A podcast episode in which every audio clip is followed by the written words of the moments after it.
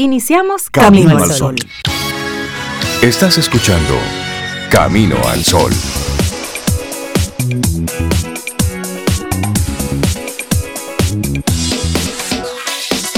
Muy buen buenos día. días, Rey. Buenos días, Cintia, Laurilla. ¿Cómo están ustedes? Muy bien, buen día, Sobe, Rey, Buen Laura. día, buen y día. buenos días a ti, Camino al Sol oyente. ¿Cómo te amanece hoy? 25 de noviembre. Chan, chan, chan. Ay, ay, ay. Wow. Sí, sí, El paso del 25. tiempo continúa. Así es, y para, para nosotros es un día de, de mucha reflexión. Sí. Es un día para Sí. nosotros, bueno, pues conectar con, con tantas cosas que han estado sucediendo en estos últimos años. La violencia contra la mujer, lamentablemente no ha hecho más que recrudecerse. Y eso es lo que, lo que dicen los números, lo que dicen las estadísticas. Hoy, 25 de noviembre, es el Día Internacional de la Eliminación de la Violencia contra la Mujer o Día de la No Violencia de Género. Hoy recordamos el asesinato de las tres hermanas Mirabal por órdenes del dictador Trujillo en 1960. Estamos hablando de que un día como hoy, hace 60 años, Así Wow, es. increíble. nuestro Sí. país estaba siendo el escenario para un, un triple asesinato. Así es, Rey. En 1999, la jornada de reivindicación fue asumida por la Asamblea General de las Naciones Unidas en una resolución, la 54-134 del 17 de diciembre de 1999, entendiendo por violencia contra la mujer todo acto de violencia basado en la pertenencia al sexo femenino que tenga o pueda tener como resultado un daño o sufrimiento físico, sexual o psicológico para la mujer, así como las amenazas de tales actos, la coacción o la privación arbitraria de la libertad, tanto si se producen en la vida pública como en la vida privada. Y bueno, esta fecha invita, como decías, a gobiernos, organizaciones internacionales y organizaciones no gubernamentales a convocar actividades dirigidas a sensibilizar a la opinión pública sobre el problema de la violencia contra la mujer. Sí, y como, como Rey, es bueno recordar que, que nos tocó directamente a, a nosotros con ese asesinato de las tres eh, hermanas Mirabal, Patria, Minerva y María Teresa, ordenada por yo también asesinaron al chofer. Recordemos también eh, esa parte. Rufino, Eh, sí, sí, sí, se llamaba, se llamaba Rufino, sí.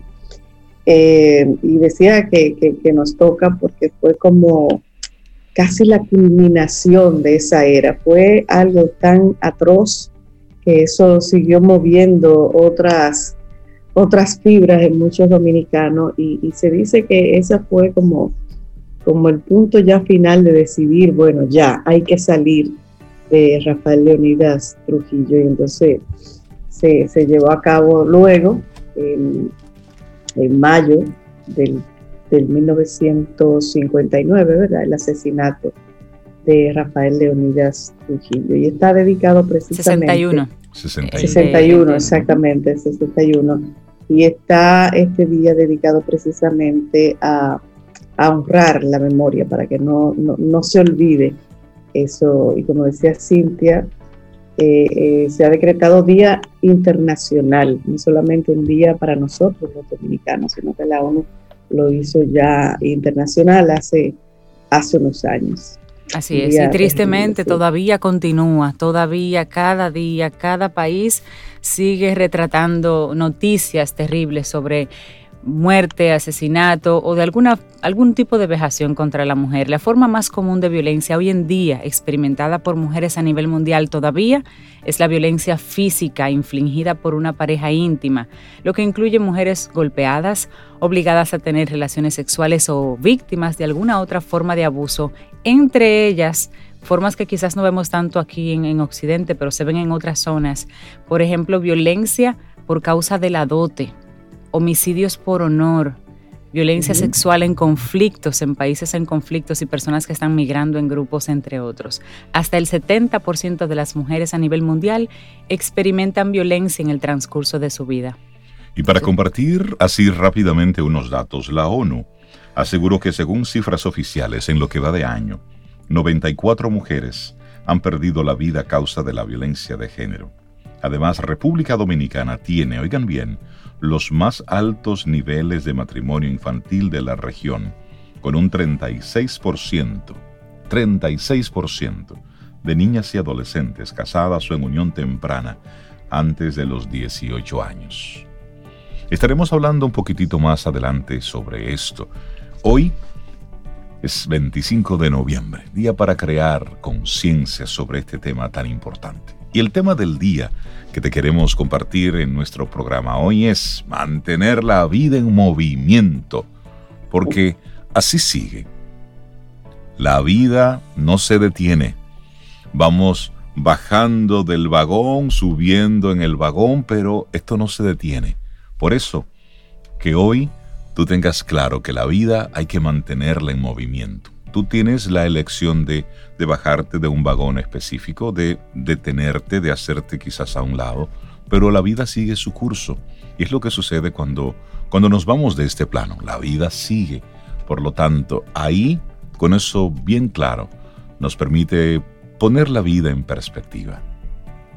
Así es, Rey. Como tú dices, ahí no se vale no es un juego como que, Tani Ball, estoy cansada, no sigo, no. Tú puedes, como dices, hacer una parada personal para descansar, retomar fuerzas, reorientar los objetivos, las metas y luego seguir. Pero cuando tú haces esa parada, el mundo sigue.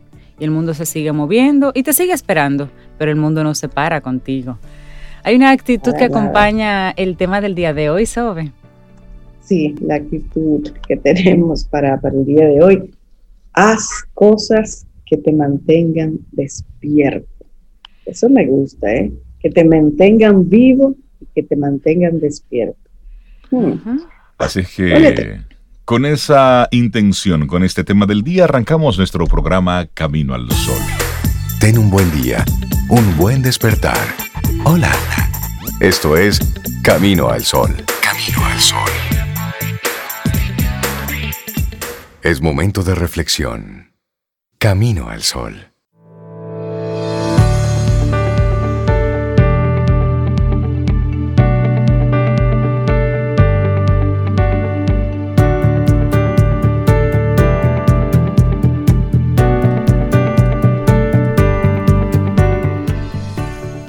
Ponte de frente al sol, y las sombras quedarán detrás de ti. Proverbio maorí. Seguimos avanzando en este camino al sol. El sentido de mi vida es el que yo quiera darle, porque no me molesta el que quiere, sino el que puede. Por ejemplo, ayer los, los Amet no me molestaron. Que buenos días a todos. buenos días a todos, menos a los Amet. No, a esos no. ¿Qué te pasó? Pero ellos no me, no me amargaron mi día. Yo seguí tranquilo, cauto permití que me llevaran el vehículo, estuve retenido durante varias horas. Mientras tú estabas preso. No, preso no. No, el vehículo. Digamos, el vehículo estaba preso y yo con él. Pero uno se queda porque... Pero yo me quedé ahí. Sí, todo esto a la salida de, de una clínica en el día de ayer. Pues tú sabes que hay un tema con la prórroga de las placas y todo eso. Mi vehículo todavía tiene la placa de exhibición. porque a propósito de la pandemia todo ese proceso se retrasó. Entonces yo andaba con la placa de exhibición, que evidentemente estaba vencida. Entonces, tres meses que dura algo así. Exactamente. Entonces, no, no, no, no, yo no te puedo explicar. El, el, el, oficial de la MET se montó en mi vehículo y vamos, que usted va preso con el vehículo y todo. Y yo no se preocupe, venga, montese, yo lo llevo. ¿Dónde es que me van a trancar? Venga. Y vamos, yo fui. Bien, el sentido de mi vida es el que yo quiera darle, pero el proceso no es correcto, ¿eh? El proceso no es correcto. Como lo están haciendo, no es correcto. Así es que atención a las autoridades. Esto no se trata de un palo acechado. No, usted tiene que comunicar las cosas de, de forma pública y luego que los procesos estén claros. Y eso es importante me mandan a pagar la multa, yo voy tranquilo, voy a pagar mi multa. Cuando llego al banco, me dicen, ah, pero es que esta multa es de hace menos de una hora. Yo sí, para que liberen el vehículo y demás, debo pagar la multa, pero es que no está en el sistema. Debe volver a AMET para que ellos vuelvan y suban la... Qué perla. Paciencia. Entonces yo vuelvo de nuevo a Met y le digo a la, a la joven que me atendió, mira, pero tú me acabas de decir que vaya al banco a pagar la multa y ellos me dicen que debo venir de nuevo aquí a que suban la, la suban. Ah, sí, es verdad, hay que subirla. Eso era un clic seguro. Un clic. No, no, no, no. por Dios, la gente eh, no los tiene tiempo para perderlo procesos, así. los Los procesos tienen procesos, que manejar. los procesos, de verdad que sí. Pero ojo con eso. El, el parque vehicular donde yo estuve en el día de ayer estaba lleno de vehículos con placas de exhibición. Precisamente porque son los que tienen el tema. Pero bueno, el sentido de mi vida es el que yo quiera darle porque hoy nadie me va a quitar mi sueño. En algún momento de nuestra unos vida, no, es parte de, es que en algún momento de nuestra vida o en varios, llegamos a preguntarnos qué sentido tiene nuestra existencia. Vivimos el día a día tan rápido que no tenemos tiempo para pararnos a pensar en nosotros mismos, en lo que somos, en la razón de ser de nuestra vida, en nuestro propósito. Cualquiera de nosotros nos hemos sentido perdidos en determinados momentos. Hemos pensado que hemos cometido un error o nos hemos planteado qué estamos haciendo con nuestra vida. Esa sensación de vacío no tiene por qué ser algo negativo, sino que puede ser un punto de inflexión que nos haga reflexionar sobre aquello que queremos realmente y cómo lograrlo. Claro, y una frase de Víctor Frankl dice, cuando ya no somos capaces de cambiar una situación, nos encontramos ante el desafío de cambiarnos a nosotros mismos. Qué hermosa esa frase. ¿eh? Sí. Y recordemos que Víctor Frankl fue un, estuvo confinado en un centro de, en- de concentración nazi. Escribió el, La vida sin con sentido, algo así. El hombre en El busca de sentido. El hombre en la búsqueda y creador de la logoterapia. Bueno, pero ¿qué es el sentido de mi vida? ¿Qué define eso? El sentido de la vida es un tema muy debatido en muchos ámbitos a lo largo de la historia. Filósofos, escritores, científicos, teólogos han tratado de dar una respuesta a esa gran pregunta, pero en realidad no es posible encontrar una respuesta universal, sino que se trata de buscar en nuestro interior y hacernos preguntas para averiguar cuál es el propósito de nuestra existencia. Y el psiquiatra, escritor Víctor Frankl fue internado, como de- decíamos, durante la Segunda Guerra Mundial en el campo de concentración de Auschwitz. Y esa experiencia tan traumática junto a su formación le ayudaron a realizar una profunda reflexión sobre el sentido de la vida que plasmaría en diversos libros, entre los que se destaca el titulado El hombre en busca del sentido. El doctor Frankel sostenía que la vida tiene sentido en cualquier circunstancia, porque en situaciones de sufrimiento y de adversidad, si una persona es capaz de dar sentido a la adversidad, puede convertir su tragedia en un logro, en una forma de superación. Así es. Bueno, y soy yo quien le da sentido a mi vida, continuando con el tema. Uno de los aspectos fundamentales en cuanto al sentido de nuestra vida es que no debemos buscar ese sentido fuera de nosotros, en otras personas, en circunstancias que están fuera de nuestro alcance, sino dentro de nosotros mismos. Cuando conoces a otra persona, lo primero que solemos preguntar es, ¿qué haces? ¿A qué te dedicas? No solemos preguntar quién eres. De esa forma estamos identificando a la persona con su actividad, sin averiguar quién es realmente esa persona. Eso mismo nos ocurre con nosotros mismos. Lo correcto no es preguntarse qué hago, sino quién soy. Por lo tanto, conocernos a nosotros mismos y sobre todo valorarnos es la base para conocer el sentido de nuestra vida. Resulta esencial reservar un momento para pararnos en medio de la vorágine cotidiana y reflexionar sobre nuestras habilidades, sobre nuestras virtudes, sobre nuestros defectos. Esto nos ayudará a saber quiénes somos y quiénes queremos ser. Cada uno de nosotros escribimos nuestra propia historia. Decidimos cómo sentirnos frente a determinadas situaciones y configurarnos día a día nuestra existencia. Pero quizás el secreto sea pararse y hacerse preguntas que nos muestren ¿Qué es lo más importante para nosotros? Y para darle sentido a nuestra vida, podemos hacernos miles de preguntas porque cada uno de nosotros encierra un universo de respuestas completamente distinto a las que puedan aportar los demás. Pero es ese viaje interior para lograr respuestas es el que nos va a permitir alcanzar la paz que necesitamos. Te hacemos una pregunta. ¿Qué es lo más importante de tu vida? ¿Qué es lo más importante de mi vida? Para algunas personas serán sus hijos, para otras su profesión, para otras ser libre. Existen millones de respuestas, pero la que nos demos a nosotros mismos, esa es la que hará que descubramos cuál es nuestro propósito en la vida. Y hay otra pregunta, Zoe. Sí, esa es interesante, Rey Cintia. Si supieras que vas a morir dentro de tres meses, ¿qué dejarías de hacer? Hmm. Esta pregunta nos permite cambiar la perspectiva que tenemos de nuestra realidad y distinguir lo superfluo de lo que realmente es importante para poder valorar todas esas cosas, todas esas personas que realmente lo merecen en tu vida. Esa pregunta es. interesante. Bueno, y hay otra pregunta un poquito más profunda, pero se llega a ella después que tú has hecho las otras dos cómo eres realmente y quién eres tú. Es esencial realizar un análisis profundo de nosotros mismos y ser honestos para poder tener la oportunidad de cambiar aquello que no nos gusta, las formas de actuar que no queremos que nos definan. Es un acto de valentía el ser conscientes de lo que queremos cambiar de nosotros mismos y sobre todo comenzar el trabajo de convertirnos en quienes queremos ser.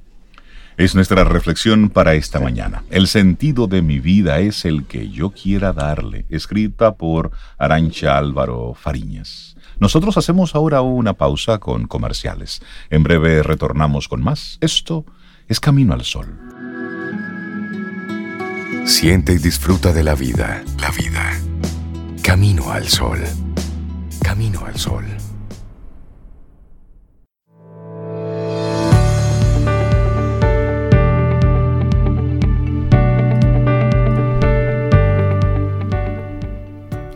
Para lograr grandes cosas, no solo debemos actuar, también debemos soñar.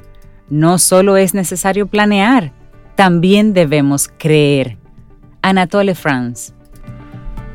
Gracias por estar con nosotros. Esto es Camino al Sol, 849-785-1110. Ese es nuestro número de WhatsApp y nuestra página web, caminoalsol.do.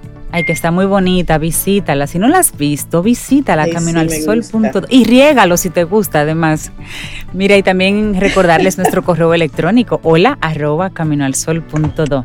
Por ahí puedes conectar con nosotros sobre temas, inquietudes, eh, mandarnos por ahí la dirección que tú necesitas para mandarnos los pasteles en hoja y todo eso. Eso, eso. Todo eso se puede resolver por ahí, por el correo electrónico. Ay, Dios mío, pastel en hoja. Me gustó esa palabra, hacía mucho no lo oía, Cintia. Riégalo. Riégalo. que vamos a regar que Isabela Carola Paz está aquí con nosotros. Regar.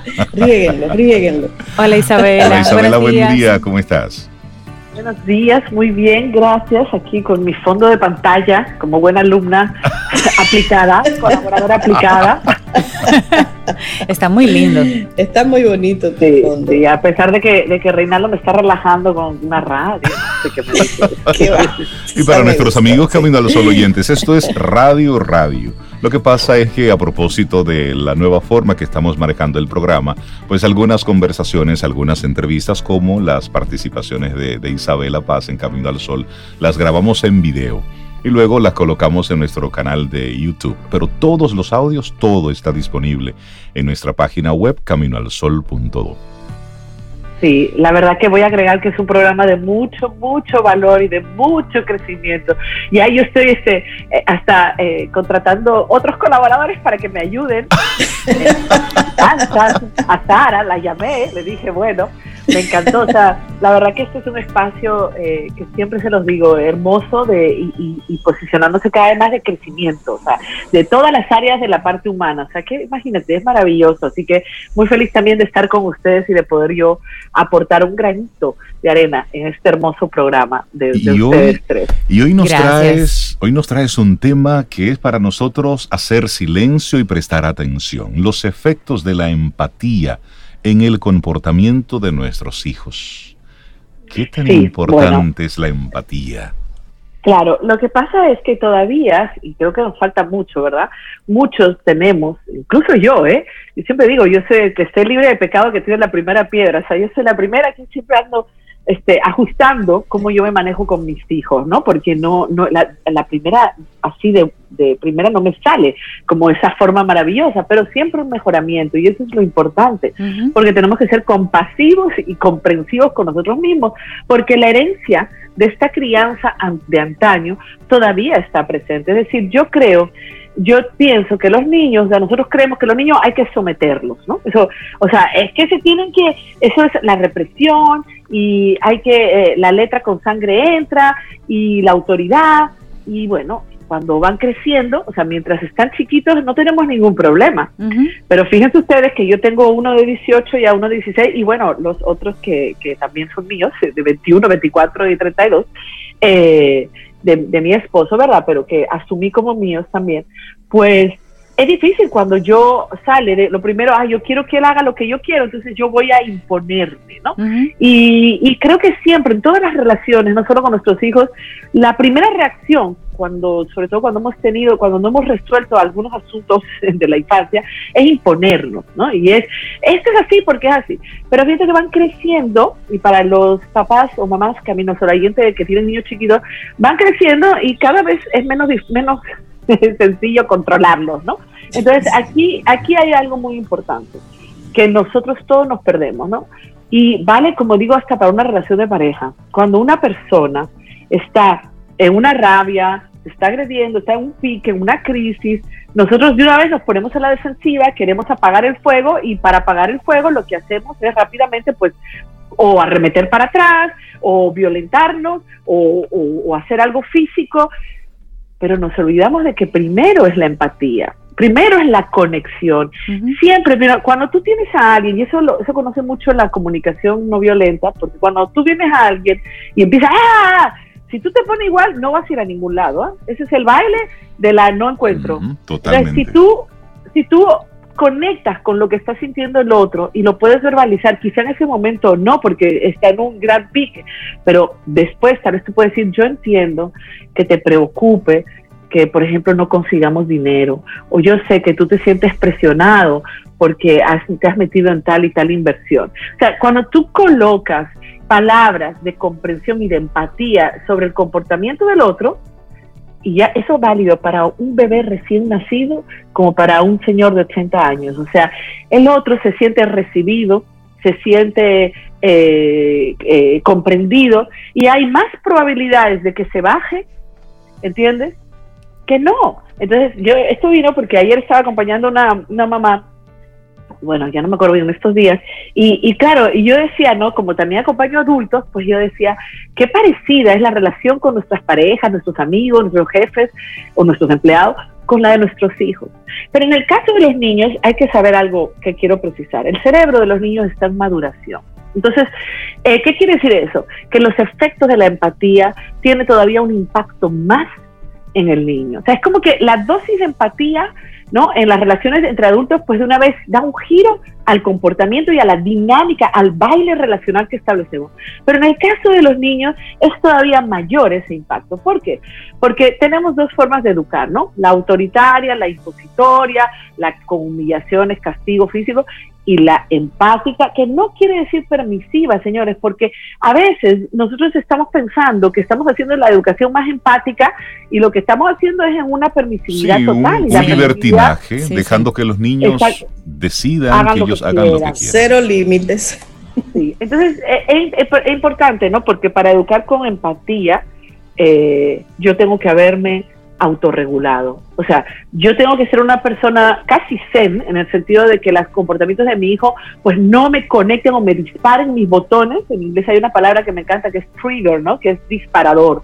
Y nuestros hijos siempre van a disparar nuestros botones, en general nuestras relaciones. Entonces, bueno, ¿qué pasa? Eh, hay más probabilidades de que si yo eh, me manejo con empatía, el cerebro, o sea, todo lo que es nutrición emocional, ¿verdad? Eh, digamos que, a ver, el cerebro de nosotros es un órgano social y se nutre de las relaciones. Y en el caso de los niños, la relación, el amor, el afecto es el hilo conductor de un buen desarrollo, de un desarrollo sano. Entonces, cuando yo tengo un contacto de empatía con un niño, es decir, conecto con lo que está sintiendo, le pongo palabras a lo que está sintiendo, interpreto su conducta eh, según la emoción o la necesidad que estoy viendo en él o en ella y se lo devuelvo, dice en inglés, behavior is communication, ¿no? O sea, conducta es comunicación. Totalmente. Siempre, cuando tenemos una conducta disruptiva en adulto, niño, hay una necesidad que no está siendo cubierta, hay una emoción que no está siendo expresada. Lo que pasa es que es muy fuerte frente a la agresividad de otro, pues tú ponerte modo ser, o sea, no es fácil. Pero mientras más practique día a día, mientras yo más me nutra a nivel espiritual y a nivel emocional para yo tener un para yo autorregularme frente a estas crisis de otros, mejor voy a responder. Entonces es importante saber que la responsabilidad de cómo me manejo es mía, del adulto o de cualquier en otra relación, ¿verdad? Entonces si yo empatizo con mi hijo o mi hija, yo voy a tal vez abrazarlo, yo tal vez voy a ponerle palabras, lo voy a mirar con ternura y yo voy a rápidamente, o sea, siempre le digo a los papás, conexión primero, y después corrección. Por ahí hazme una cuenta. O sea, primero conecto contigo y válido para la pareja, para los amigos, para todo el mundo. Entonces, cuando yo en un cerebro inmaduro conecto o lo toco o lo, o lo acompaño, me mantengo calma, yo libero oxitocina, ¿no? Y entonces la oxitocina que es la hormona de los vínculos, pues va de una vez a calmar al niño, porque la oxitocina tiene este efecto, es contagiosa. Si yo abrazo a Sobeida, Sobeida se va a sentir confortable, yo voy a ceder oxitocina y Sobeida va a ceder oxitocina y nos vamos a sentir súper bien. Por eso es que, por eso es que ahora en la pandemia tenemos esta hambre de piel, porque necesitamos tocarnos, abrazarnos, porque eso es eso es oxitocina para nosotros. ¿Y qué sucede con la oxitocina? Libera dopamina, serotonina, endorfina, le llaman el cuarteto de bienestar. ¿Qué es todo eso? Ah, pues la sensación de empatía se eleva, de, yo estar conectado, de yo pertenecer al otro, eh, mi cambio de humor se estabiliza, es una serie de cosas. ¿Y qué, qué resultado tiene? La cercanía afectiva. Entonces, cuando yo me convierto en grande, si soy un niño, yo voy a tener relaciones satisfactorias, yo voy a poder conectarme, yo voy a poder vivir un apego seguro, una cercanía. Fíjense, si nosotros, cada papá o mamá que está en el mundo pudiera conectar con ese nivel de empatía y procurarlo a sus hijos desde una crianza amorosa, empática, respetuosa, señores, tendríamos otro mundo, ¿eh? No estaríamos acabando con el planeta, ni, ni nada. ¿Por qué? Porque es que ustedes saben que el cerebro se forma en la pequeña infancia.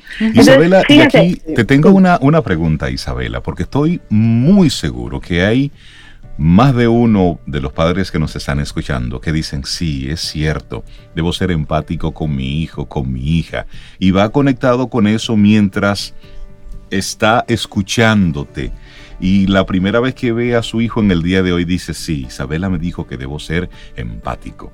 Y estás ahí conectado con ese sentimiento, pero pasa el día uno, pasa el día dos. ¿Cómo podemos hacer? ¿Hay alguna forma, algún método que los padres puedan utilizar como una especie de, de ancla de eslabón que lo ate a eso que tú nos estás compartiendo en el día de hoy, porque te escucho y conecto con esto hoy, pero de repente llego a la casa y la actitud del niño es, eh, me, me saca de ese balance. Entonces olvido lo que me dijo Isabela y vuelvo atrás. Entonces, ¿hay algún, alguna alarma, hay algún botón, algún aparato que le podamos poner a los padres de forma tal que les recuerde ser empático, ser empático. ¿Cómo, cómo conectar esa teoría que, que sí que es lo correcto?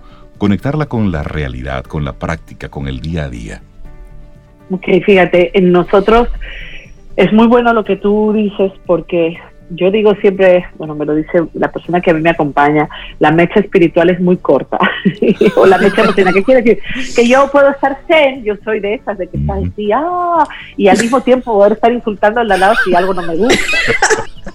eso, yo siempre lo digo. En el sentido de que, pero por eso yo tengo que cuidarme, porque sí hay factores externos que alteran. Por ejemplo, las familias con problemas económicos graves están más alteradas. Las, las familias que educan solas, monógamas, en el sentido de que si yo soy mamá y tengo que echarme arriba, mantener a mis cuatro hijos, eh, cuatro hijos, trabajar, eh, o sea, llevarlos al colegio yo sola, porque mi papá no es solo, o viceversa, un papá soltero y la mamá no, óyeme, hay más riesgo. Si yo soy una persona que soy depresiva, que cambio de humor o que estoy, o que estoy muy herida y entonces vivo parrandeando para afuera. O sea, hay una serie de factores. Es decir, para mí creo que el primer altar es mi pro, primero, como tú dices, la decisión, no voy a herir a mis hijos, ¿verdad?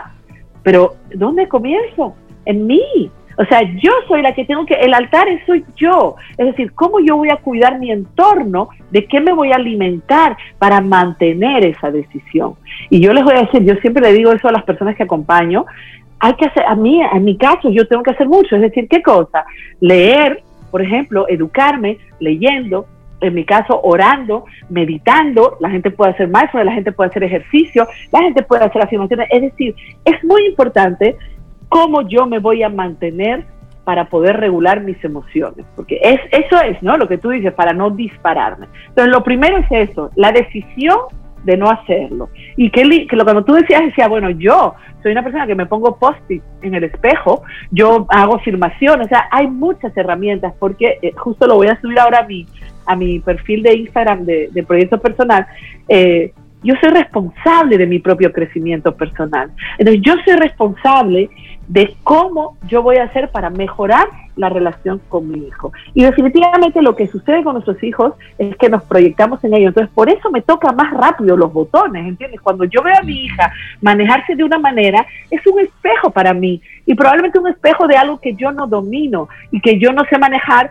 o que tal vez ya yo pasé, pero que yo no tolero.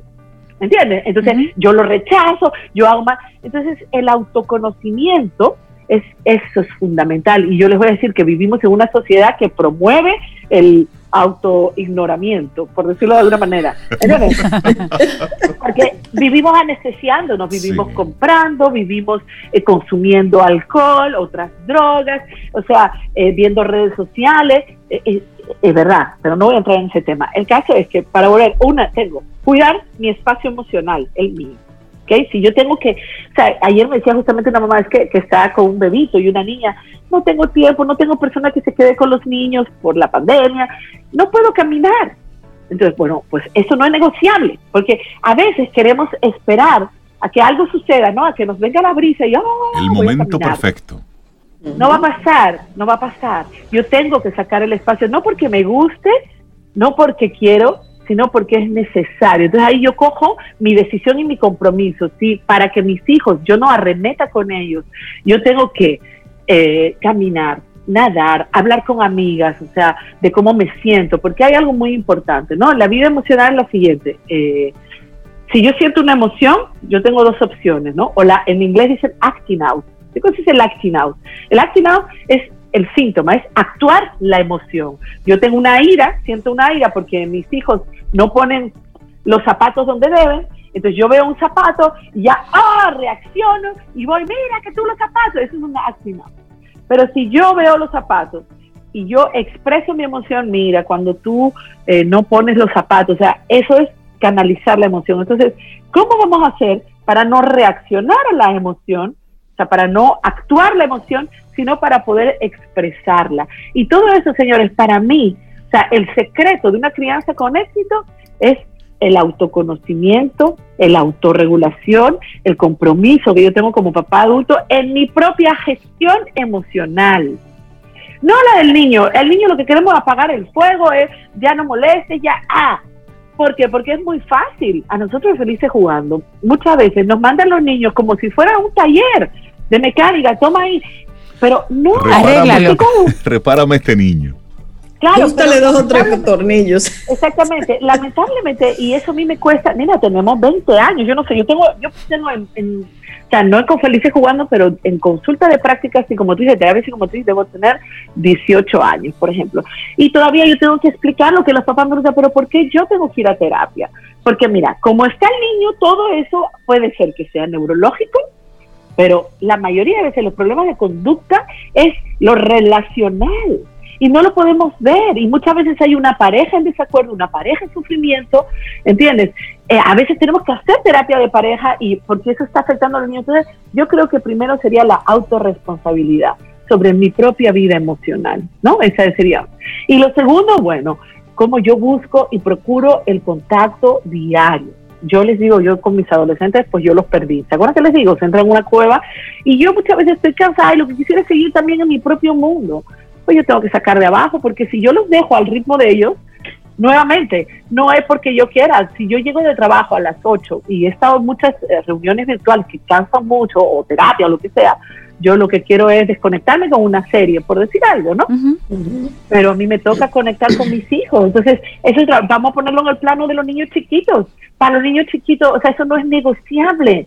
Yo tengo que ser capaz de conectar en el día, de tirarme media, una hora de no hacer nada, estar con ellos. No es viendo televisión, es conociéndolo, es creando, creando lazos. Y vuelvo al principito, que se los invito a todos los papás en la parte del zorro.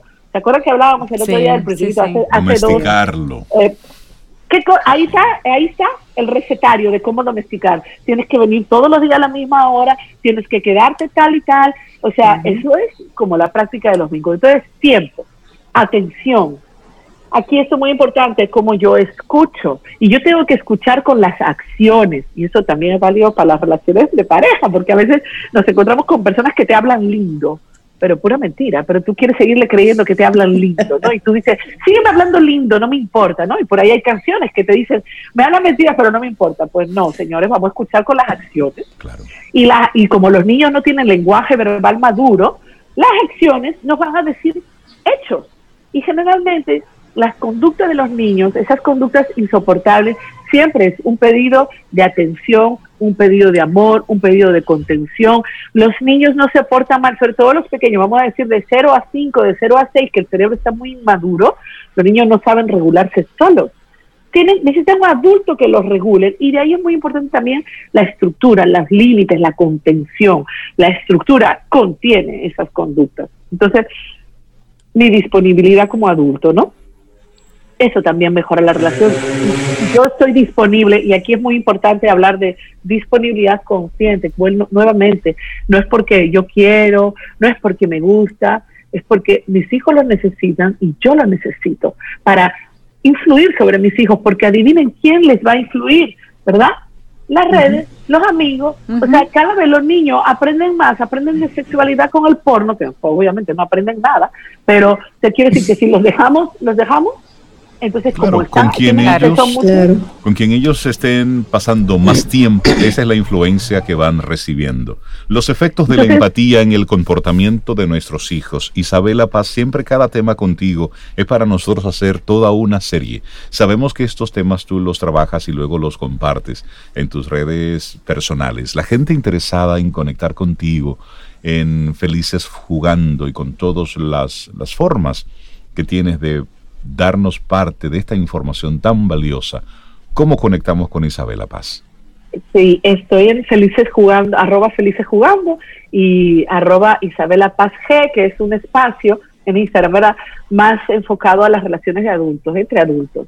Pero bueno, todo está ligado nuevamente. Y por supuesto, en Camino al Sol, en esa página tan linda que tienes, Así que ahí, ahí estoy. Y esto es verdad, yo quería, me quedé corta, siempre me quedo corta porque me emociono y me voy por la tarjeta. Pero podemos hablar de una segunda parte, de qué pasa cuando no somos empáticos. que eso es lo que yo quería hablar, pero nos fuimos a la importancia de ser empáticos. Entonces vamos a hacer eso para la segunda, para la próxima sesión. Totalmente. Gracias, Isabela. Gracias. Isabela, que tengas un precioso día, ¿eh? Igualmente. Vida. Música Noticia. Entretenimiento. Camino al sol.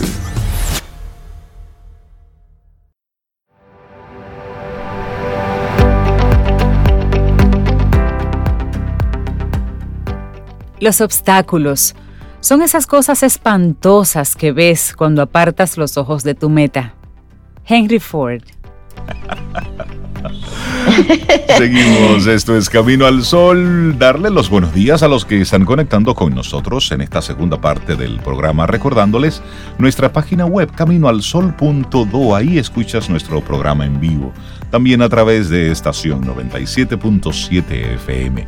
Darle los buenos días, la bienvenida a María Eugenia Ríos Lamas de Nueva Acrópolis psicóloga, docente, directora de Nueva Acrópolis Dominicana. Buenos días, Maru, ¿cómo estás? Oh, buenos días. Buenos días, Estoy con, parte del currículum. Buenos días. Muy buenos días. ¿Cómo estás? Muy buenos días. ¿Cómo estás? Con gusto verlos, con mucho gusto verlos. Nosotros también. Igual, igual. Y hoy estaremos hablando de los estoicos, la filosofía estoica y su aporte a la política. Usted es político, siéntese, aprenda un poco antes de ir al hemiciclo, en vez de estar sacando bandidos de la cárcel. Siéntese, en vez de estar cogiendo sobornos ahí para aprobar o para no aprobar. Escuche atentamente oh, oh, oh, a María Eugenia. Es más, Camino al Sol debería regalarle a los políticos toda la serie completa de los talleres que desde Nueva Acrópolis se realizan en filosofía, así conectándola con la política. A ver si tenemos a unos oh. políticos diferentes. ¿Qué tú crees, María? Yo, yo sueño con eso, sueño con eso, porque sería un aporte extraordinario, la verdad. Y tengo que empezar con lo que acaba de decir Reinaldo. Tengo que empezar con una frase de Platón. Todo político debe ser filósofo la política es la ciencia y el arte de conducir, de elevar, de hacer crecer a un pueblo. Ese es el verdadero significado de la política. Entonces la responsabilidad que tiene el político, el dirigente, el conductor de un pueblo, el gobernante de un pueblo, es eh, para, estas, para estas escuelas filosóficas es sabiduría y justicia dentro de las virtudes fundamentales. Luego viene lógico, la prudencia y la fortaleza. Cuatro pilares fundamentales que deben nacer dentro del político, en su propia alma, en su mundo interior.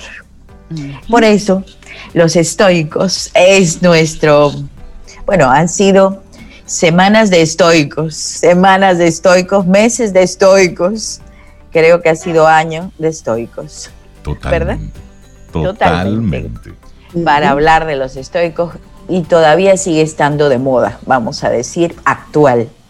Los estoicos hemos tenido la semana pasada el Día Internacional de la Filosofía. Así es. El jueves pasado.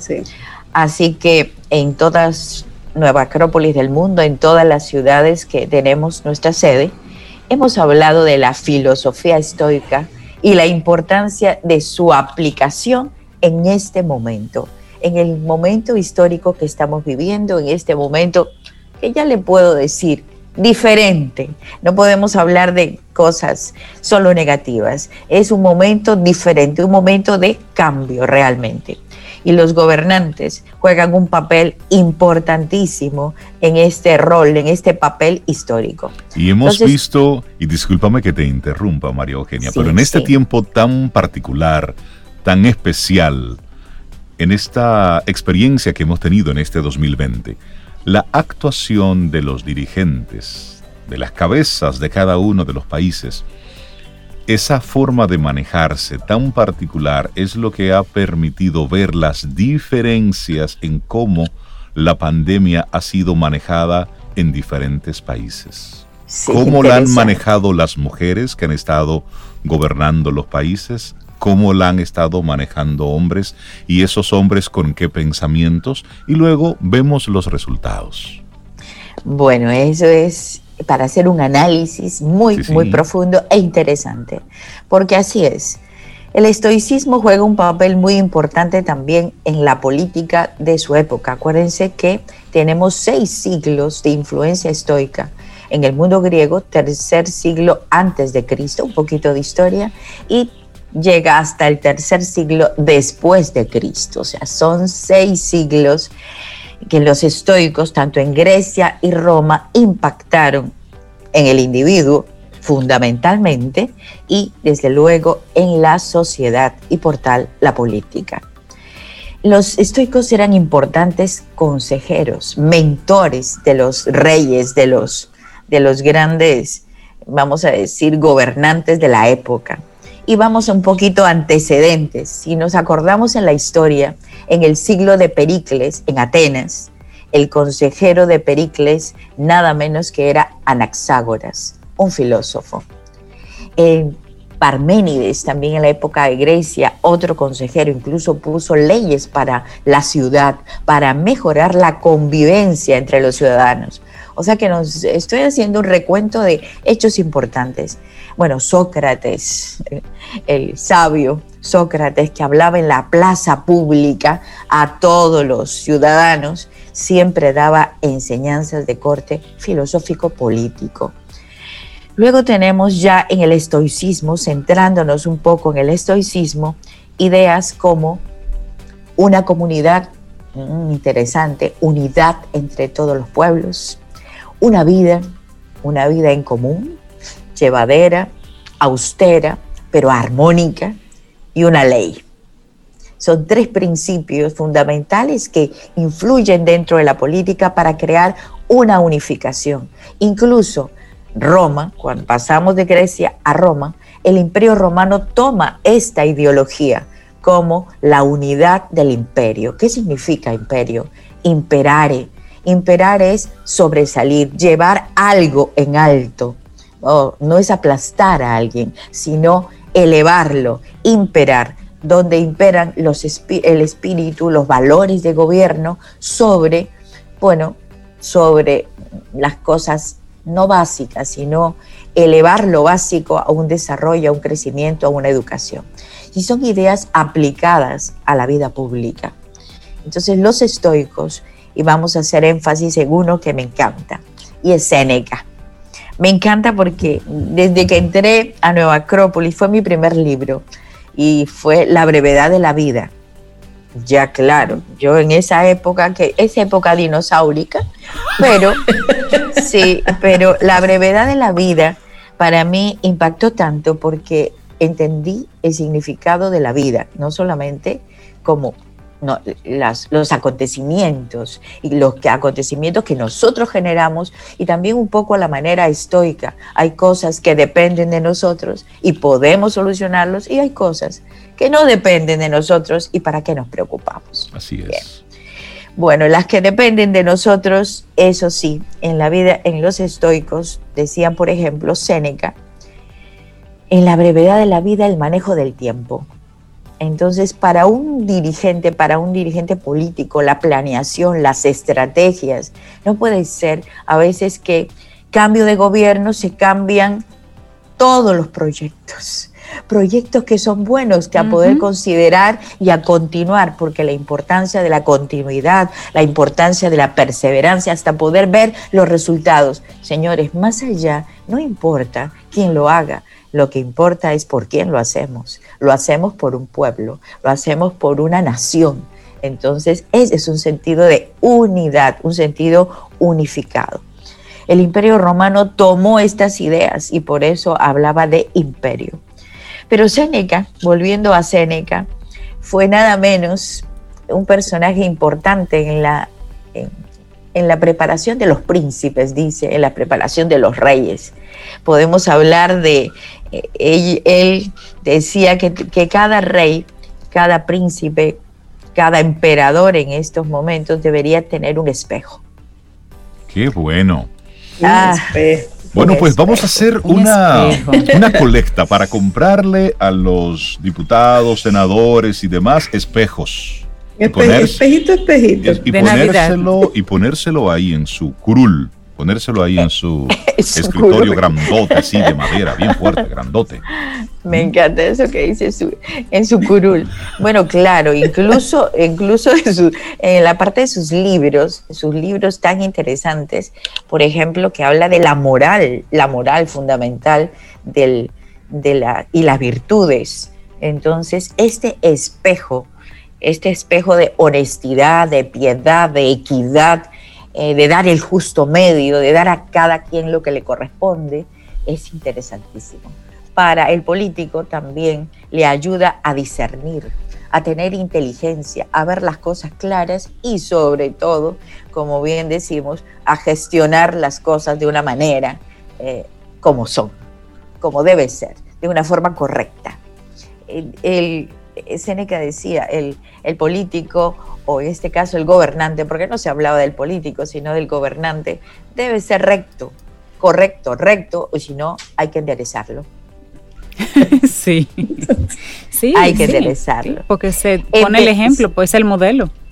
Es el modelo. Por ejemplo, personajes como Nerón, que claro, eh, Séneca fue el tutor de Nerón, el mentor de Nerón. En los cinco primeros años dicen que Nerón gobernaba 13, 13 años, 15, o sea, a la edad de 13 años, 14, 15 años, y Nerón sus cinco primeros años fueron excelentes de gobierno. ¿Qué le pasó a ese angelito? Aquí vamos, aquí vamos. Fue el demonio. Mm, fue una transformación total. Porque eso fue eh, Séneca para el gran dolor de Séneca, porque Séneca hizo lo imposible para, para educar, formar a Nerón.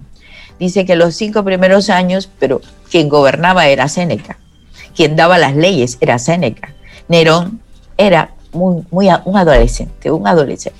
Pero luego la transformación negativa que tuvo Nerón y fue, persiguió nada menos que a su tutor lo persiguió a Séneca, lo mandó bien sacar de, circulación al pobre Séneca y Séneca eh, quería hacer un cambio porque no podía soportar la, el gobierno de Nerón y luego el gobierno de Calígula, que nuevamente Calígula llama a Séneca. O sea, a Séneca lo llamaban todos los gobernantes, por eso se llama el gran formador de príncipes.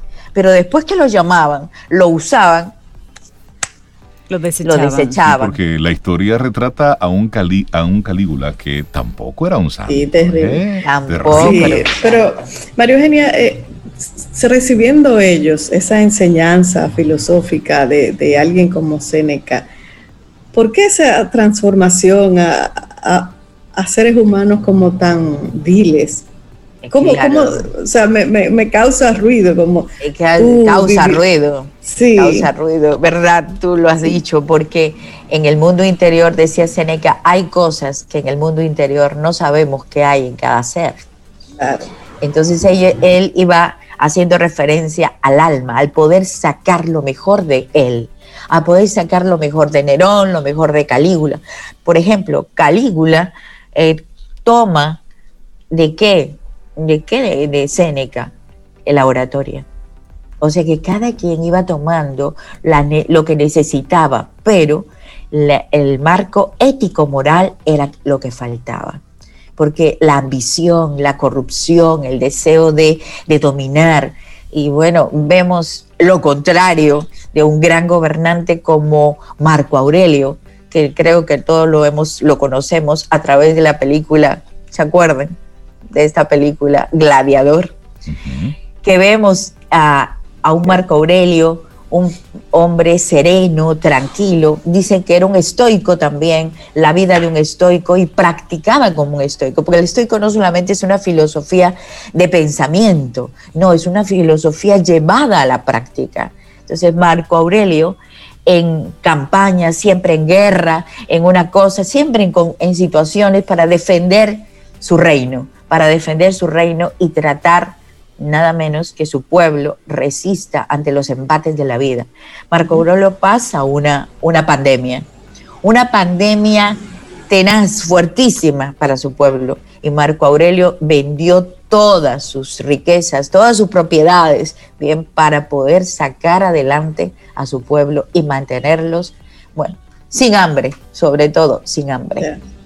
En ese caso, es qué hay en el foro interior de cada personaje. Hay cosas que se pueden cambiar, hay cosas que no se pueden cambiar.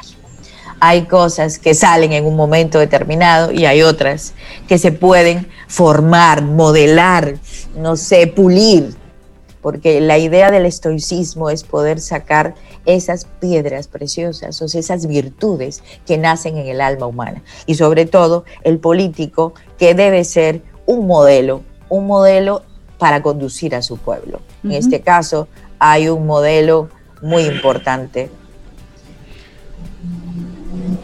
y tenemos una, una, pregunta. Ay, ya, me encantó, me encantó. tenemos Yo me una, quedé. una pregunta para ti, María Eugenia, que te la vamos a compartir a propósito. Dice, dice Marta que María Eugenia me llevó a recordar lo que muestran en Star Wars, la relación entre los Jedi, los filósofos con los gobernantes. En estas películas lo exponen muy bien de una forma representativa. Y sí, el, el cine toma mucho de, la historia para mostrar esas figuras. Y sobre todo el, aporte de la filosofía a todos estos personajes. Claro que yo he visto presidentes políticos que llevan, tienen una cantidad de consejeros, consejeros en todos los, en todos los ambientes, en todos los campos. Me acuerdo una charla que di, ¿te acuerdas, Sobeida? Una charla que vi en aquellos tiempos eran todos los consejeros. Bien, y, pero lo más importante de un consejero es enseñarle a su político, a su presidente, a su gobernante, a pensar en su pueblo, a pensar en el pueblo, no en los beneficios que va a sacar de él. O sea, aquí hay un verdadero amor a su pueblo. O sea, eso, eso ya cambia por completo el escenario. Entonces, la relación que había en los Jedi bien había la relación discípulo-maestro. No importa, el maestro no figura, pero el discípulo, bien, confía, es un amigo, escucha, porque el maestro tiene la autoridad.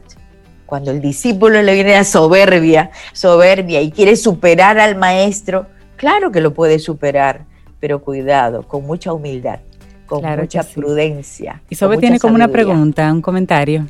Sí, eh, de otro camino solo oyente, porque se han animado hoy contigo. María Consuelo, interesante. Ella pregunta, ¿existe algún político que se haya comportado según los valores estoicos en el mundo moderno? Si pudieras señalar alguno, si existe, si tú conoces algo. Oh, oh, es un, es un tema. Bueno, hay, hay personajes, ¿no? Hay dos personajes que, que sí están en, en la vida pública, ya no son gobernantes, están en la vida pública, sus pensamientos son diferentes, no propiamente estoicos, porque acuérdense que el estoicismo, eh, aparte de austeridad, tiene otros, otros principios fundamentales. Pero sí, algunos que tienen rasgos estoicos, mm, lo tengo que decir el nombre. Mira, María Consuelo, eh, lo tenemos todavía y a veces sale en muchos, en muchos, mm, ¿cómo se dice? Podcasts. Eh, hablando, hablando y recomendaciones para los jóvenes, recomendaciones para el pueblo, recomendaciones para los gobernantes de ahora, pero fue un gobernante. ¿Sería del Mujica, Cono Sur. Murica, ¿Mujica? Sí, bueno, sí, Mojica, claro, del Cono Sur, por supuesto, sí. Él tiene muchos rasgos, del, estoicismo. Yo no puedo decir que sea un porque eso está en su foro interior. Miren, en el caso de Marco Aurelio, guerreaba y se iba a su casa de campaña. ¿A qué? A escribir sus memorias. Y lo que tenemos ahora, que se puede usar perfectamente, recomendado para todo político, son las memorias de Marco Aurelio. Las memorias de Marco Aurelio es para todos nosotros, podemos recurrir a ellas. Podemos recurrir de Séneca, los libros, uy, sobre la paciencia, sobre, la, sobre el control de la ira. Sobre el tiempo. Sobre el tiempo, me encanta eso sobre el tiempo. De, también de Séneca, sobre la rectitud, son todo, todos estas, todos estos aportes que la filosofía ha dado. Claro, me encantaría que a Nueva Acrópolis alguna vez alguien se acerque. Se han acercado, pero solamente para clases de oratoria, para... Ah, sí, para quedar bien. Muy bonito. Pero falta esa otra parte. Pero esa otra parte. Mario Eugenia, si una persona que te escucha, porque esto que hablamos de la política, eh, ya habla de una persona que se interesa eh, en este bien común en su vida adulta, pero como una persona que nos está escuchando, que ahora mismo está en casa criando al posible presidente, la próxima presidente en 20 años, ¿cómo yo puedo inculcarle o qué, qué ABC de los estoicos yo puedo asumir para pasarle a esta generación, para que de esta generación tengamos mucho de dónde escoger un presidente? Muy bien. Recomendación, hay que ser modelo, ¿verdad?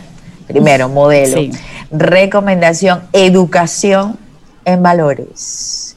Educación en valores, pero también la educación no debe ser teórica, sino práctica. O sea, en modelo. Luego, para un joven, esta educación habría que revolucionar por completo, extraer de él, de ese joven, de ese niño, esa niña que en el futuro va a ser un presidente de una nación, extraer lo mejor de sí. Es erradicar de él todo lo que está simplemente le, le llama la, la distracción del mundo exterior. ¿Por qué no se dedica a ser más humano? ¿Por qué no formamos a humanos? Siempre estamos formando en habilidades, en habilidades para gerenciar, para dirigir, para coach para esto, para competir, aparte para lograr el éxito. Pero un momento, momento, ¿por qué no nos dedicamos a inculcar a lo humano? A formar a una mejor persona a una mejor persona, a una persona que brille con luz propia, a una persona con de oro, de oro como decían, a una persona de oro porque va a ser el futuro presidente o quién sabe, va a ser el, el futuro presidente de una gran empresa. Son hombres, mujeres de oro que se tienen que formar desde pequeños con una dedicación extraordinaria. Y para esto los filósofos eran mentores, tutores, maestros en este, en este arte. Y lo que tú estás diciendo, eso no se forma en la universidad, eso es en casa. Eso es el ejemplo, modelado, como, dice María. María Eugenia, estos son temas que, nos apasionan a todos y, y nos dejan siempre con, con, hambre de más. Y sabemos que desde Nueva Acrópolis, todos esos temas, todas las semanas, tienes encuentros en los que se van compartiendo. ¿Qué hay en Nueva Acrópolis para esta semana? Bueno, tenemos el círculo de lectura los jueves, el último jueves de cada mes, el círculo de lectura a las 7 de la noche. Pero quiero despedirme con una frase de Marco Aurelio. Ya sé, Cintia, que tus frases son hermosas y todos los escuchamos. pero es apropiado, es apropiado el de Marco Aurelio.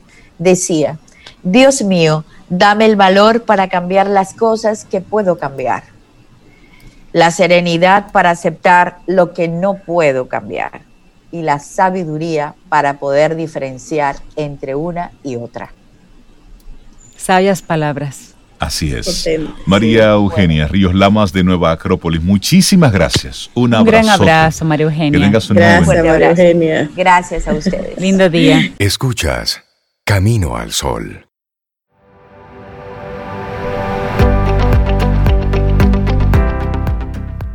No permitas que el miedo a perder sea mayor que el entusiasmo por ganar. Robert Kiyosaki. Vamos avanzando, es Camino al Sol, miércoles 25 de noviembre. Y darle los buenos días, la bienvenida a Carlos León, el es neurocoach, para hablar de cómo transformar los desafíos de este 2020 en crecimiento personal. Carlos, buenos días, bienvenido a Camino al Sol. Buenos días, buenos días familia, un placer estar aquí compartiendo con cada uno de ustedes y con todas las personas que nos escuchan. Feliz de estar acá. Un placer para nosotros, Carlos, qué bueno verte nuevamente. ¿Cómo transformar los desafíos? Nos encanta el tema. Primero nos gustan los desafíos y este tema lo es. Porque el 2020, ¿cómo logramos, Carlos? Llevarlo a un plano en el que digamos, bueno, en este año sí tuve crecimiento personal. Sí, bueno, definitivamente ha sido un año desafiante, un año de muchos retos y sobre todo de muchos cambios. Las personas que eh, han crecido con resistencia a los cambios, definitivamente este año los ha quebrado. eh, literalmente. La, rigidez en la personalidad eh, definitivamente nos lleva a ser quebrados por los cambios de la vida. Este año ha sido un año donde hemos crecido. ¿Por qué? Porque no crecemos cuando todo va bien. Cuando todo me sale bien, yo no crezco. Bueno, lo único que crece cuando todo sale bien es el ego. ah, sí, sí, sí. Buena aclaración esa. Es cierto, es cierto. Se nos olvida que se siente perder. soy un profesional haciendo esto, mira, nadie lo hace mejor que yo. Entonces, definitivamente lo único que crece es el ego. Pero cuando eh, presento crisis, desafíos, retos, entonces ahí el cerebro eh, genera una, eh, lo, que, lo que llamamos la neuroplasticidad, que es el proceso de adaptación del cerebro a los nuevos cambios que nos presenta la vida. Y eso es lo que ha traído este año. Personas, bueno, hay un refrán que, que, hemos escuchado muchísimo en este tiempo, mientras unos lloran, otros venden pañuelos. Y, y, no viéndolo desde el punto de vista comercial, sino desde el punto de vista de oportunidad. Me presenta a mí la crisis como oportunidad, la oportunidad de crecer, la oportunidad de hacer cambios cuando eh, nosotros presentamos una fiebre, bueno, ahorita no se puede hablar mucho de fiebre, pero si usted presenta una fiebre, es una alerta de que algo no está funcionando en el cuerpo. Entonces, la crisis es lo mismo, la crisis representa eh, cambios que yo debo accionar en mi vida y definitivamente este año ha sido un año de muchos cambios donde eh, podemos conocernos un poco más y hemos descubierto cosas que no sabíamos que podíamos hacer y este tiempo de crisis la hemos hecho. Así es, pero como una persona em, atrapada en, esta, en, estos cambios, atrapado en esta vorágine, eh, está sobreviviendo y está haciendo cosas, pero realmente la mente nos dice que no, que todo está mal y que nosotros estamos vivos, pero no hemos hecho nada extraordinario. ¿Cómo cambiamos ese switch, Carlos, para valorizarnos, para darnos esa palmadita de llegué hasta aquí, algo estoy haciendo bien, algo debí aprender? Fíjate que el, ser humano siempre busca una razón para estar motivado. Es decir, yo necesito una motivación para hacer algo. Eh, la persona que, no le gusta ir al gimnasio necesita una motivación para ir al gimnasio. Bueno, y aquí donde nacen eh, eh, los coaching, el, coaching, los coach, para poder hacer este proceso de acompañamiento. Yo quiero hacer una dieta, pero solo no la puedo hacer. De hecho, muy pocas cosas las podemos hacer solo. Por eso Dios inventó el matrimonio, porque definitivamente solo no podemos estar. Pero eh, las personas cuando pierden la motivación entran en ese proceso que tú mencionas. Dice, bueno, eh, estoy vivo, respiro, pero no me siento feliz. Entonces ahí entra lo que John Maxwell dice, que es la ley de la intencionalidad. Necesito ser intencional en aquello que sé, que debo hacer, pero no quiero hacer. Y esto te forma el carácter. carácter. El carácter no tiene que ver con los dones, capacidades, habilidades o destrezas que una persona tiene. Todos tenemos dones, habilidades, destrezas, pero el carácter es la madurez en la persona. El don, el talento te abre puertas, pero el carácter las mantiene abiertas. Entonces, para yo ser formado en el carácter, necesito ser intencional en hacer aquello que yo sé que tengo que hacerlo, pero que no tengo ánimo. Me siento mal y sobre todo en este tiempo que hemos, hemos experimentado todas, hemos, todo, todo tipo de emoción negativa, eh, eh, todo tipo de pensamiento negativo, de desesperanza, eh, estrés, ansiedad, angustia, sobre todo temor. Estas emociones negativas, producidas por pensamientos negativos, generan en el cuerpo una hormona que se llama cortisol. El cortisol es la hormona del bloqueo. Cuando yo estoy enojado, por ejemplo, la mayoría de las personas pueden identificarse con esto. Cuando alguien se enoja, se bloquea. De hecho, tú ves que la persona te dice, mira, ahora mismo estoy enojado Estoy molesto, no me hables. Ahora el, dominicano, Carlos, se puso bruto. Es decir, se cerró.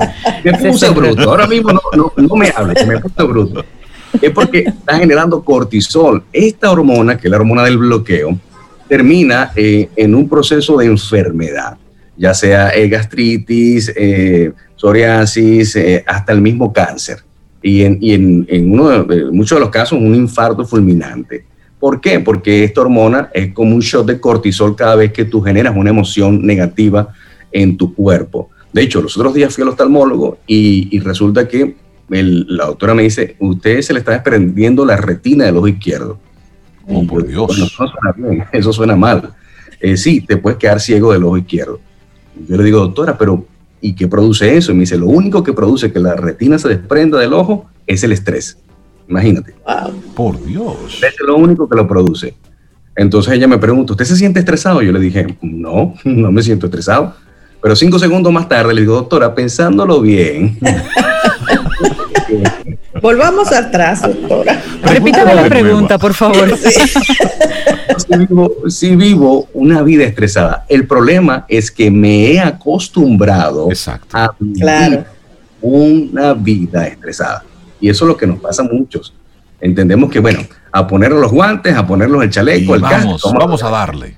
Vamos a darle. Y, pensamos que somos Iron Man, que somos de acero y que, y que nada nos detiene. Entonces, eso es lo que estamos viviendo en este tiempo, sobre todo en una mentalidad de supervivencia que hemos generado eh, en, una pandemia, en medio de una pandemia. Eh, cuando salíamos a los supermercados, que yo, yo parecía rampo cada vez que iba al supermercado. ya tú sabes, llegando, desinfectando todo lo, lo, lo, que yo compraba en el supermercado. Entonces, esto te genera un, gran, un alto nivel de estrés. Y a propósito... Sí, dime. No, no, no, por favor, continúa con tu idea. No, te decía que, bueno, las emociones positivas, que lo, todo, todo lo contrario, cuando yo genero de manera intencional un pensamiento positivo, esto desarrolla una emoción eh, positiva, como la alegría, el gozo. Eh, por eso la, eh, existe la risoterapia, porque esto te genera la hormona llamada dopamina y la oxitocina, que es la hormona de la creatividad, es la hormona del placer, la hormona de la felicidad. ¿Esto que produce? Bueno, esto hace que tu cerebro genere circuitos neuronales y tu cerebro está más capaz para generar solución a todo tipo de problemas. Por eso cuando las personas son felices, le encuentran la solución a todo tipo de problemas. Cuando se te, presenta una crisis, un problema enfrente de ti, y tú estás con emociones negativas, tú no, tienes, no, no encuentras la solución. Hay gente que dice, déjame yo relajarme y pensar, y después que tú piensas y te relajas, ya encontré la solución, porque tú estás generando dopamina. Y eso es la manera en cómo funciona el cerebro. Carlos, me gustaría volver atrás hacia el carácter. Aquello que sé que tengo que hacer, pero no termino de hacerlo. ¿Cómo puedo romper la inercia? A través de la intencionalidad y, y definitivamente con acompañamiento. Como te decía hace un momento, si quieres llegar rápido, ve solo.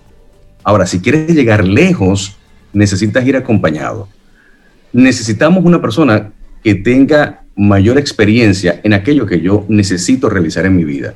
Si yo tengo problemas financieros, yo no voy a ir a una persona que, debe toda su tarjeta de crédito. Yo necesito una persona experta y que me demuestre con autoridad en el tema de que es una persona solvente económicamente y que toma buenas decisiones a nivel financiero. Entonces yo a esa persona que yo necesito y a esa persona yo quiero que me ayude a yo salir de mi problema financiero y de mis malas decisiones económicas que he tomado. Tengo problemas en mi matrimonio, eh, que es una de las cosas que mi esposo y yo trabajamos a diario, sobre todo en este tiempo de pandemia, tanto maltrato intrafamiliar, divorcio, eh, maltrato a los hijos. Entonces yo necesito una persona, un tercero, un referee, que me ayude a salir de esa inercia, que me ayude a salir de esa, de esa rutina eh, que me mantiene en una mentalidad mediocre y necesito crecer. Yo necesito crecer. el problema es que las personas, Reinaldo, creen que así como crecen en estatura y en edad, así crecen en conocimiento. Y, así, y eso no funciona de esa manera. Eh, no, yo, hay gente que me, hay gente, yo he escuchado gente decir, yo tengo 60 años de edad y estas canas que yo tengo, usted tiene que respetarlas. Es que eso no representa sabiduría. canas son canas, listo. sí, porque hay personas que tienen 60 años repitiendo un año repitiendo una. Sí, el mismo. Totalmente, totalmente. Y repitiendo cinco matrimonios. Eh, eh, entonces, ahí es donde tú dices, mira, es que no tiene que ver con eso. Tú tienes que ser intencional en crecer. Tienes que ser, si tú sabes que tú tienes una falla, porque lo sabemos, el problema es que la, queremos tapar el sol con un dedo. No queremos reconocer que eso es la mayor problemática en los seres humanos. No reconocer que eso es orgullo. ¿Qué es orgullo? No reconocer que lo que estoy haciendo me está matando. Entonces yo necesito, primero que nada, reconocer, es el primer paso para yo salir de mi problema, reconocer que tengo una situación y que necesito ayuda. Y esa es la mejor manera de poder realizar un acompañamiento. Hablando de ayuda, Carlos, los amigos Camino al Sol oyentes que quisieran ponerse en contacto contigo para que puedan recibir más información al respecto y ese acompañamiento, ¿cómo conectamos contigo? Bueno, a través de Instagram tenemos arroba neuroliderazgo rd arroba neuroliderazgo RD. Ahí nos pueden contactar. Eh, y bueno, también extenderle la invitación no solamente a los que nos escuchan, sino a toda la familia de Camino al Sol para este 5 de diciembre que tenemos nuestra, nuestra conferencia anual. Eh, Nada es imposible, conquístalo, que es la conferencia, y este año venimos con el tema sin límites, cómo utilizar la mente en un poder ilimitado. Esto va a ser el 5 de diciembre eh, desde la sede de Epic Center Blue Mall, pero va a ser una experiencia totalmente online. La información la consigue en la página web nakeoficial.com. Nake se lee N-E-I-C, que son las siglas de Nada es Imposible Conquístalo. nakeoficial.com. Ahí consiguen toda la información de esta actividad que va a ser el 5 de diciembre. Buenísimo. Carlos León, Neurocoach. Muchísimas gracias por estar con nosotros. Un abrazo. Que tengas un muy buen día. Igual para ti, Carlos. Un abrazo. Gracias, Carlos. Lindo día para ti.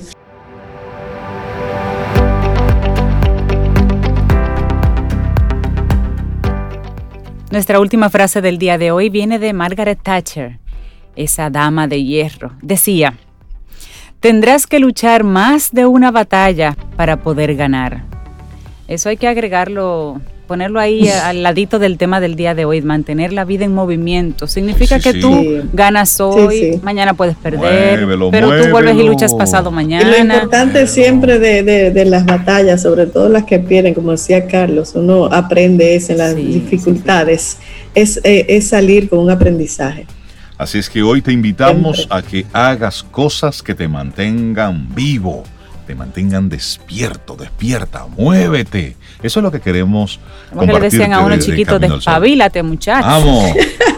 Ah, decían otra palabra que era un poquitito más fuerte, pero, pero sí. ¿eh?